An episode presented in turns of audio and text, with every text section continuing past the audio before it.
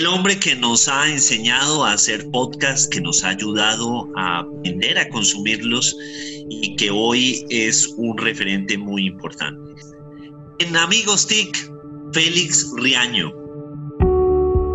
Caracol Podcast presenta Amigos T I C, segunda temporada. Buenos días, buenas tardes y buenas noches. Bienvenidos a Amigos T I C, el podcast de tecnología, innovación, emprendimiento y transformación digital. Todas las semanas a través de Caracol Podcast en Caracol Radio y en las principales plataformas nos sentamos un grupo de amigos a conversar sobre los temas que nos apasionan. Quiero dar primero el saludo a los amigos T I C que nos acompañan como siempre. Un saludo a arroba Joler Restrepo, arroba Santiago Pinson G, arroba Mauricio Jaramil, quien les habla, arroba Solano.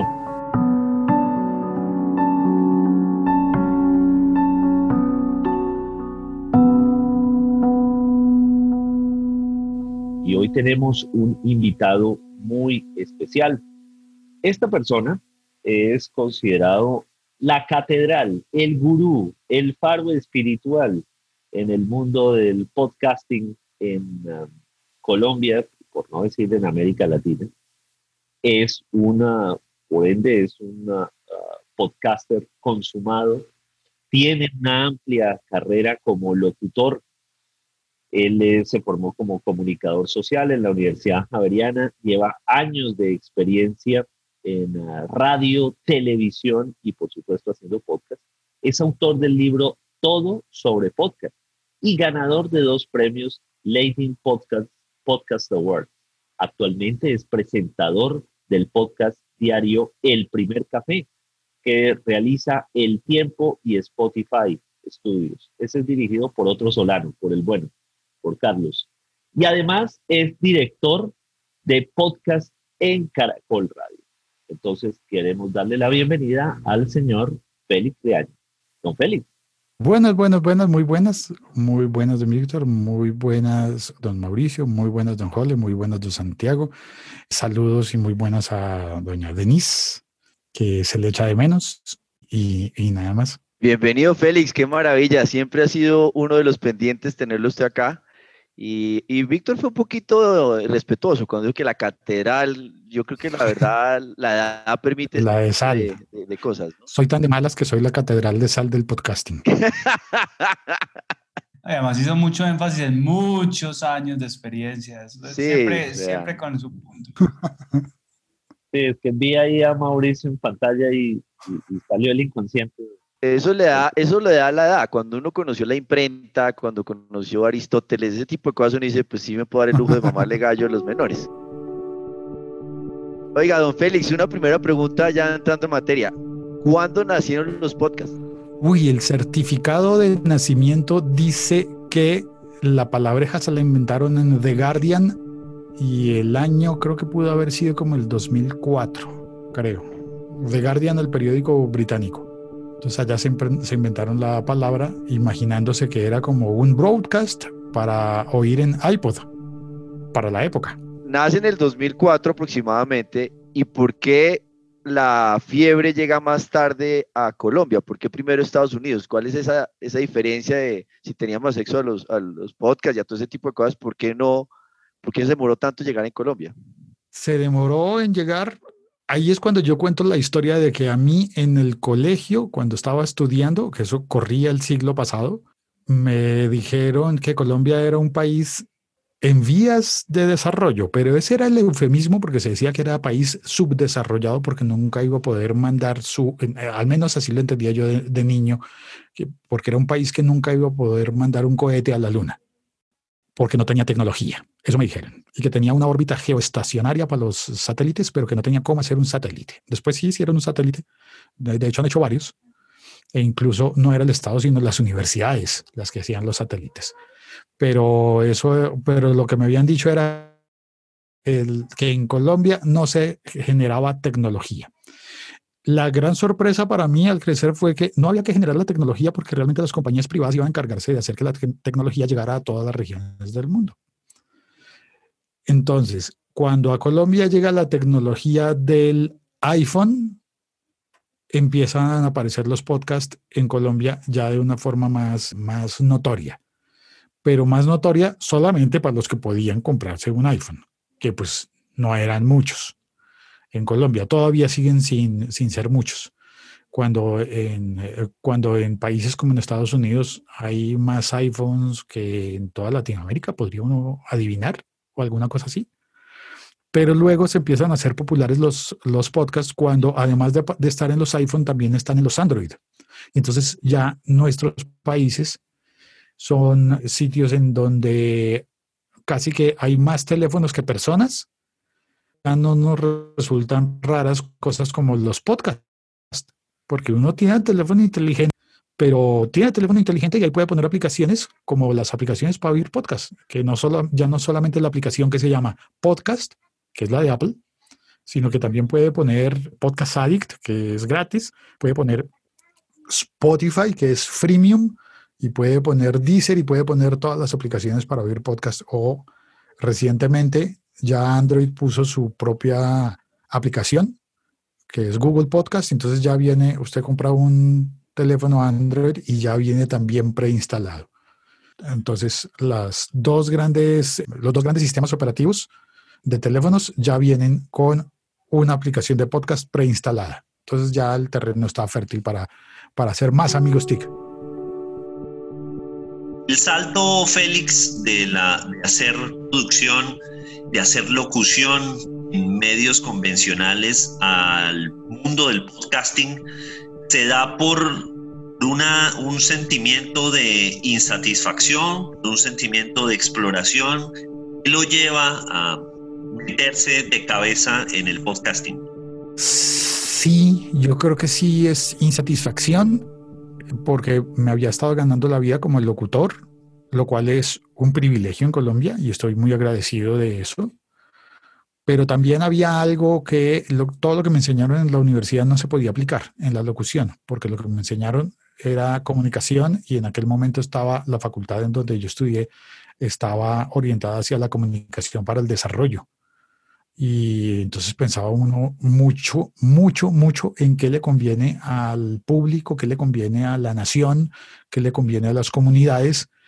Y cuando trabajaba como locutor, en ese trabajo privilegiado me tocaba hacer mucha publicidad, que está bien, y la agradezco, pero ¿y qué más? O sea, terminaba uno eh, anunciando Postobón, y está bien, porque disfruto mucho las gaseosas, no para todos los días, pero las disfruto mucho, creo que son buenos productos. Y un saludo aquí a nuestros potenciales anunciantes. Amigos Postobón, bienvenidos siempre. Cortesía de Félix. Y me tocaba anunciar, me tocaba anunciar Bell South, imagínense. Y yo quería tener un Bell South, pero también decía como, ah, me toca grabar los mensajes hasta de cobrarle a la gente que no ha pagado la factura a tiempo.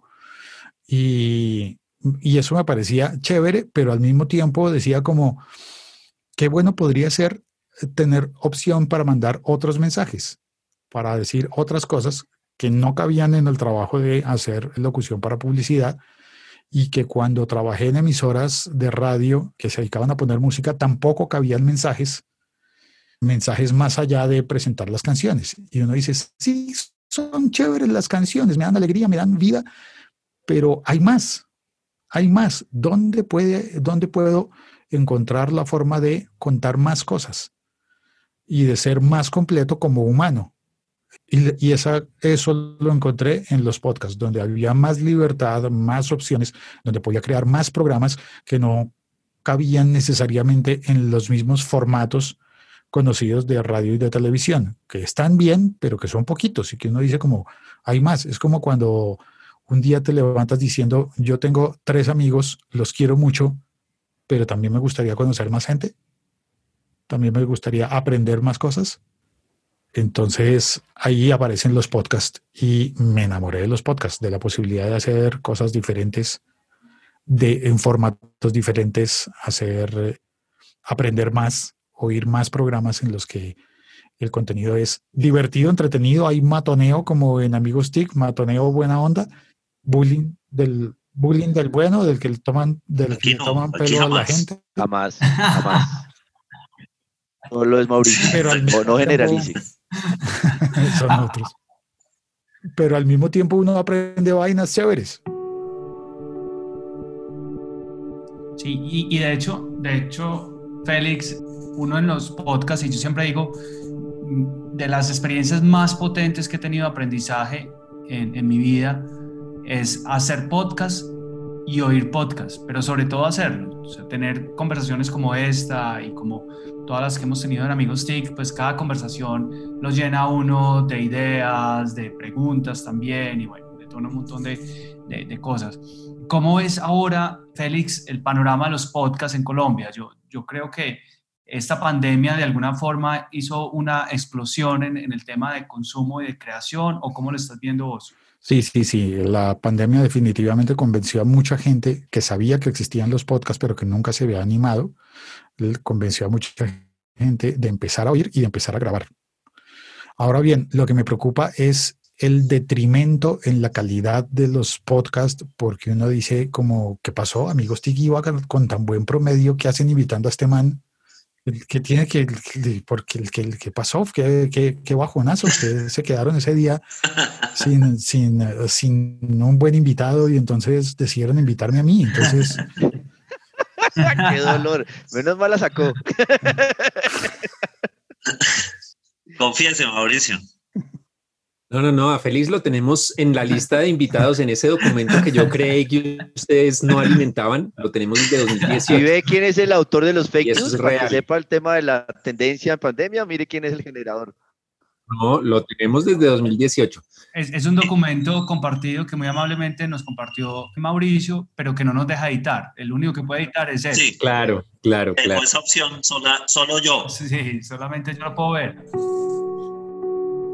Félix, Félix, el cambio de la radio y de la locución comercial en, en gran medida al podcast, ¿es un cambio de canal o es toda una transformación digital? Y si es todo esto último, ¿cómo va ese proceso? Sí, todas las anteriores, sí señor. El, porque es transformación digital en, en la tecnología, impone una transformación de lo que ya se estaba haciendo antes, y si lo vemos como yo, yo procuro decir que el podcast es no radio, que es lo, lo primero que se le ocurre a la gente, sino que el podcast es narración oral. Es decir, incluye cosas mucho más básicas humanas que, el, que lo que incluye la radio, porque permite volver a la, a la raíz de la comunicación humana, que es hablada. Y si hay comunicación humana hablada, no necesariamente tiene que ser por radio. Y ahí estaba una de las camisas de fuerza de la radio, que por ejemplo, durante generaciones y generaciones y generaciones crecimos creyendo que para hablar por radio había que ser locutor o había que ser periodista. Había que tener una voz espectacular. ¿Eh? Es más, una de las cosas que, que no me ha dejado muy bien parado con algunos colegas es que yo critico el hecho de que había que tener, imagínense, había que tener licencia de locución, o sea, permiso del Estado para poder hablar. Más allá de la, la A C L es una asociación del, del gremial, lo cual que está bien, pero es que antes, eh, la, cuando yo era muy chiquito, soy tan viejo que alcancé a oír en las emisoras todos los locutores y... Eh, terminaban su trabajo, de, se despedían de su turno diciendo su licencia de locución, que era su autorización estatal. O sea, el permiso que les daba el Estado. Tenían que tener un permiso del Estado para poder hablar en radio. Lo cual tiene una lógica y algunas personas dirán, claro, porque es que hay que ver quién es la persona que está hablando. Pues sí, eh, por un lado sí hay que tener una, un, un, un filtro y no abrirle el micrófono a cualquier persona que diga cualquier burrada, que eso empezó a pasar también después. Pero por otro lado... No empiece a echar vainas. Pero por otro sí. lado, uno Respeto. Dice, ¿en qué momento los ciudadanos necesitan permiso para decir? Sigue, sigue, sigue pasando. Permiso, mi per, permiso mi, mi, mi primero para poder decir lo que siento, que me duele aquí, o que, que me duele el alma porque pasó una cosa en mi vereda o en, o en mi ciudad. Félix, una inquietud que tengo siempre y, y construyo sobre lo de Jole es, no sé si lo puedo resumir, ¿cuáles son los peores errores al hacer un podcast y cuáles son los mejores aciertos al hacer un podcast? Eso es tan subjetivo. Se nota mucho que, el, que, el, que mi método es más psicoanalítico que, que, que militar, porque ese, sí. De, ¿y cómo te sentiste al hacerlo? Pues el, el famoso género del podcast freudiano. ¿Y eso te hizo recordar algo de, de, de tu relación con tu papá? Sí. Yo creo que todo eso pasa en el podcasting, que uno algún día termina de hacer un episodio y se arrepiente de algo y dice, ¡ah, jue madre! Y ahí es donde está algo que, que es un error. Y al mismo tiempo pueden ocurrir cosas que le hagan a uno sentir que está todo muy bien, que eso le construyó a la vida de uno.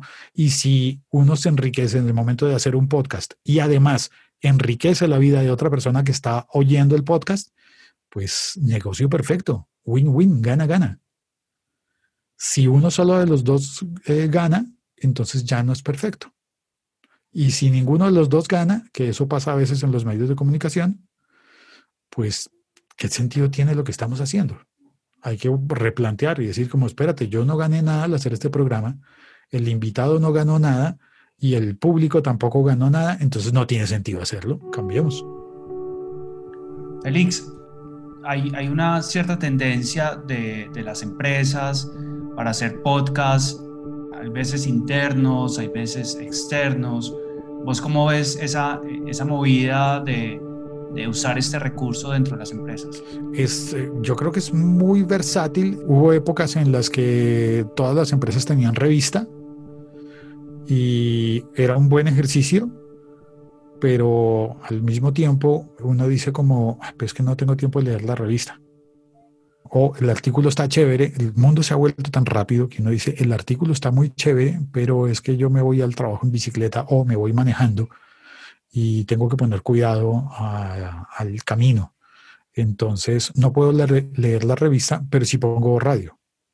Entonces, qué chévere poder tener una fusión entre ambas cosas y tener el medio de el, el contenido que me interesa por mi trabajo, con la facilidad de escuchar algo mientras estoy haciendo otra cosa, que puede ser manejar un carro o lavar la loza. Félix. Digo eso porque yo lavo la loza y oigo podcast. Es, es su momento de acción. Es mi momento el, especial. ¿Y si queda bien lavada o queda mejor oído el podcast? Queda súper bien lavada porque como no tengo afán, entonces... Sí, señor, hablando de, por lo menos me recordó eh, me recordó una marca que, que oí mucho en, en, en alguna época. Félix, el, ese, este mundo de los podcasts, como usted bien lo decía, le ha abierto la oportunidad a una cantidad de personas, a una a una a un paisaje, o el mejor, el paisaje sonoro se amplió con la diversidad, el talento humano expresado en muchísimas disciplinas. Hoy, cuéntenos, por ejemplo, esos podcasts acá en Colombia pueden estar dentro de nuestra fabulosa cadena Caracol Radio, como puede que no. Lo que usted dice, esto se está haciendo bien, se hace por gente que no necesariamente son comunicadores, pero están haciendo cosas increíbles. Sí, creo que lo primero que yo sentí al... al meterme de cabeza en, en aprender de podcast fue que mi frontera ya no era Colombia.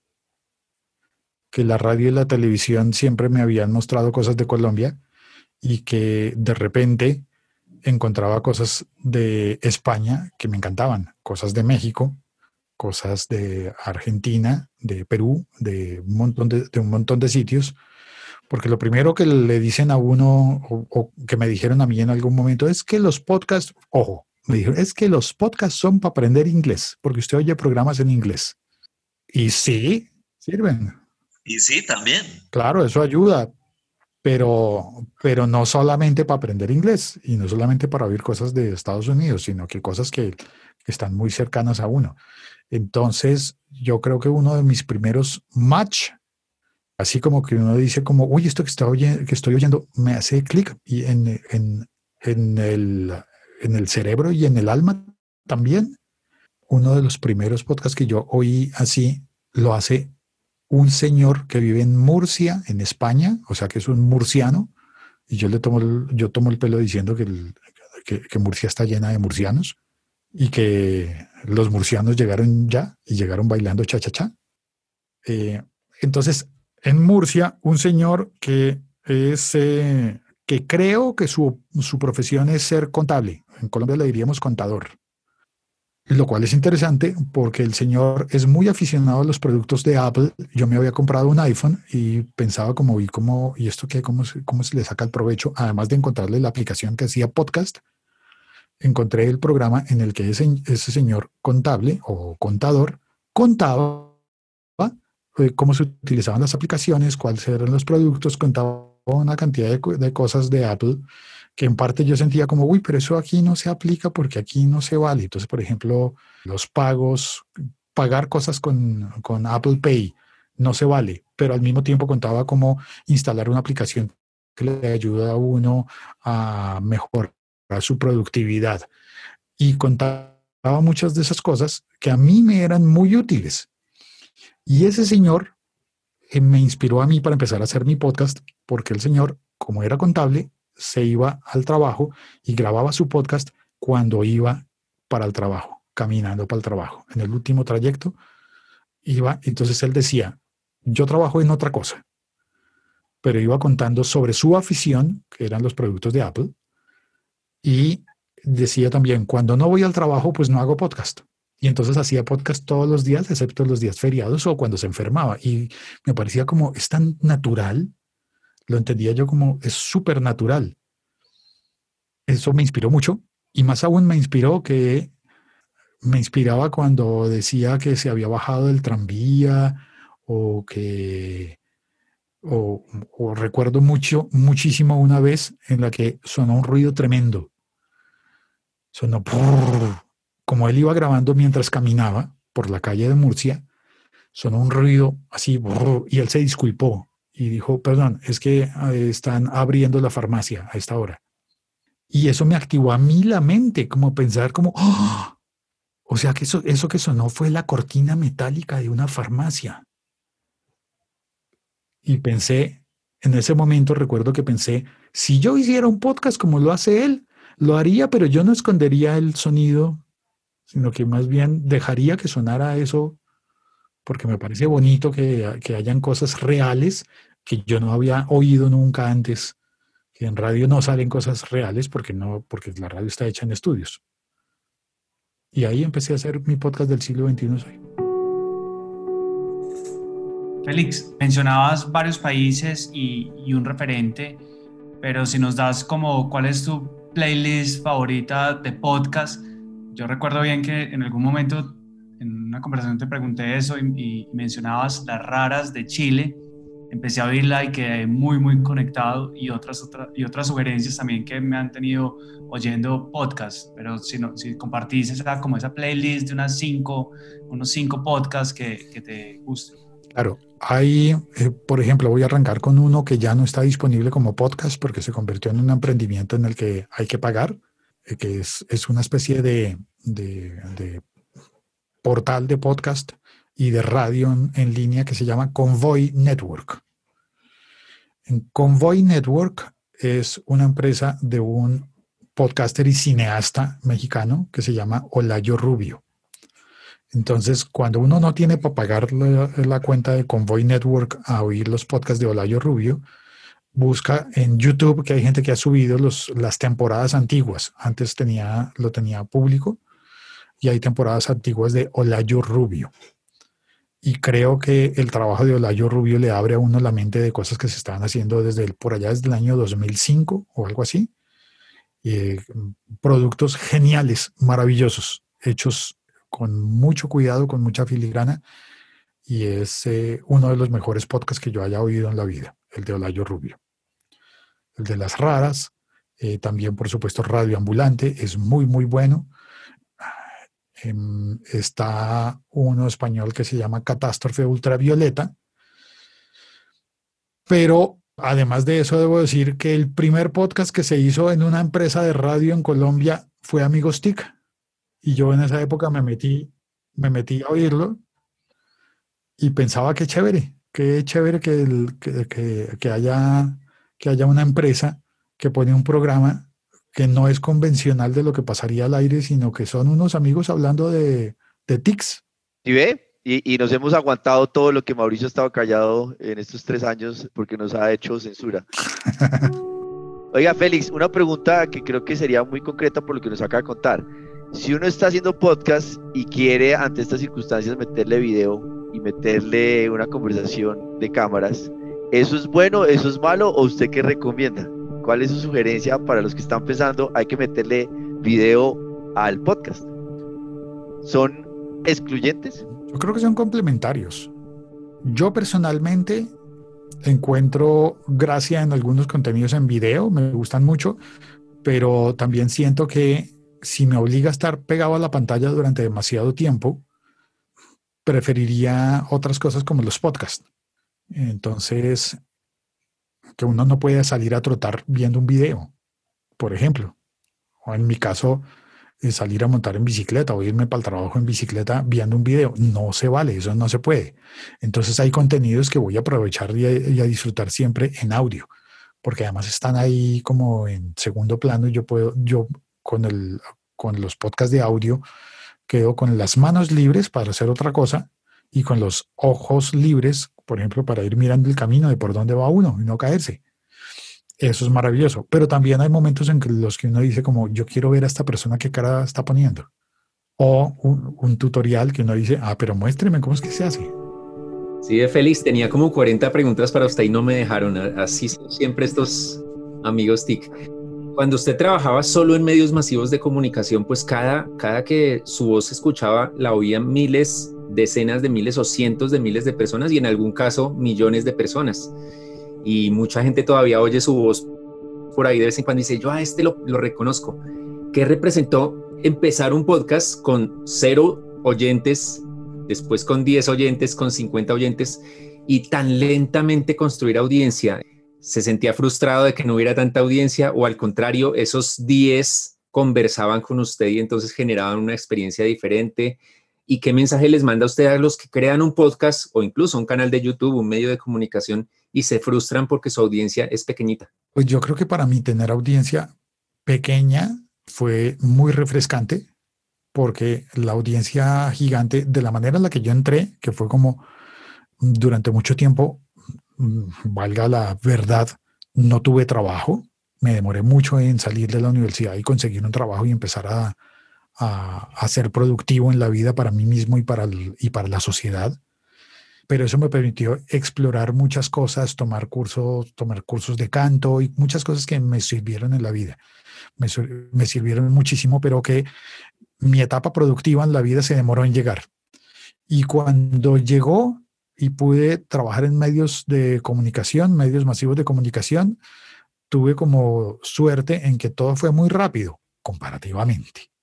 Eh, todo fue muy rápido a partir del momento en que empezó, pero se demoró tanto en empezar que en realidad tuve muchísima preparación, más, más emocional a punta de, de frustraciones. Entonces, al llegar y eh, estar hablándole a todos los usuarios de una compañía celular en el país, que era Bell South por, por, por esa época, ya eso ya era un medio masivo. Al ser el que contesta los teléfonos de una de esas compañías, eso ya es un medio masivo, súper masivo, y además yo estaba en la posición de ser la persona que les ayuda, pero también la persona que les jode la vida diciéndoles no has pagado la factura. Y luego trabajar en radio y en, y en un canal de televisión y, y esas cosas pone, lo pone a uno muy en, en, en, en la forma de... Todo lo que hago tiene una inmensa responsabilidad y al tener una inmensa responsabilidad hay muchas cosas que me tengo que quedar callado. Y al tener un medio chiquito, pequeñito, que era el podcast y que era el mío y que no oía todo el mundo, eso lo llenó de intimidad. Y ahí descubrí otro nivel de comunicación que era distinto, en el que yo no tenía que ser el, el súper responsable que tiene que decir solamente mensajes que han sido verificados antes por un abogado. Así funciona, por ejemplo, con, con la comunicación de una compañía móvil de, de, de celular. Eh, el abogado tiene que revisar todo lo que uno está diciendo para que sea totalmente eh, legal. Y, y cuando entras a, un, a hacer algo íntimo, se abre un montón de posibilidades que son diferentes. Y entonces, si antes me oían miles o cientos de miles de personas, nadie me podía contestar. Cuando yo era el, el contestador telefónico, de, nadie me podía decir eh, sí o no, o, o bueno, o gracias, o no estoy de acuerdo, o se te olvidó tal cosa. Y en cambio en podcast sí, la gente me mandaba un tweet, o algunos a veces decían, ah, pues yo también tengo un podcast, o yo también puedo hacer un podcast, y voy a hacerle un podcast, un episodio de un género que solamente he visto que exista en, en podcast, pero que se parece a lo, a lo que hacen los columnistas en los periódicos y en las revistas, algo que se llama In Reply To, respondiéndole a... Y le responden a uno, alguien puede hacer un podcast y responderle a uno, alguien puede hacer un post Facebook o mandar un tweet diciendo, yo creo que a este señor se le olvidó tal cosa, o estoy de acuerdo, pero además le añado, o estoy en desacuerdo porque, y ahí es donde hay comunicación de doble vía. Félix, una última pregunta, y es, los podcasts entonces tienen audiencias en la mayoría de casos pequeñas, uno... Normalmente se atreve a hacer un podcast por pasión y, y en ese sentido uno ve, ve que la monetización puede ser difícil. Sin embargo, uno ve noticias que Spotify está comprando podcasts por millones y millones de dólares. Entonces esto se volvió también una industria súper grande que se va consolidando. ¿Vos cómo ves ese panorama? Que hay de todo. Con los medios masivos hay un límite. Y ahí siempre me acuerdo de la canción, hay un límite que rompe el deseo, pero ese límite es bajo en los medios de comunicación. Ese límite que rompe el deseo es por lo bajo. Significa que para un medio de comunicación no es rentable hacer algo que tenga poca audiencia. Y como no es rentable hacer algo de poca audiencia, entonces hay un montón de profesiones y de intereses que se quedan sin contenidos, porque no son rentables. Y uno podría decir como, qué importante es la profesión de los, de los oculistas, pero son distintos de los oftalmólogos. ¿Cómo así? ¿Es que hay dos profesiones para, para los ojos? Sí, uno es el que toma las mediciones y el otro es el que revisa la salud. Ah, caramba. O sea que dentro de, dentro de ese tema de interés de, de los ojos, de cómo funcionan mis ojos, hay dos profesiones. Eso es especialización, ¿no? No estamos hablando de un médico, es una especialización. Y cuando yo soy miope y necesito gafas, necesito mucho a uno de esos especialistas. Y cuando a mí me da una rasquiña, necesito, en, en los ojos se me ponen rojos, necesito mucho al otro de esos, de esos especialistas. Y esos especialistas no tienen ningún medio que les hable porque son especialistas. Entonces dice uno, espérate, si ellos son tan importantes para mi salud, la de toda mi familia, ¿por qué no, no existe la posibilidad de que un medio de comunicación les hable a ellos? Porque los medios de comunicación tienen que ser para gente con, global, general, generalizada. Entonces ahí aparecen los podcasts, entre otras estrategias, que sí pueden hablarle a alguien que tenga una especialidad y a alguien que esté interesado en desarrollar su profesión como oculista o como oftalmólogo o como cualquier otra, cualquier otra especialidad que pongamos como ejemplo. Hoy tuvimos a Félix Riaño, el papa negro de los podcasts en Colombia. Eh, el... El hombre que nos ha enseñado a hacer podcasts, que nos ha ayudado a aprender a consumirlos y que hoy es un referente muy importante. Me inspiró dentro de muchas fuentes, un murciano culpable de historias. En Amigos T I C, Félix Riaño. Encuéntranos en Instagram como arroba Caracol Podcast. Envíanos tus mensajes y comentarios.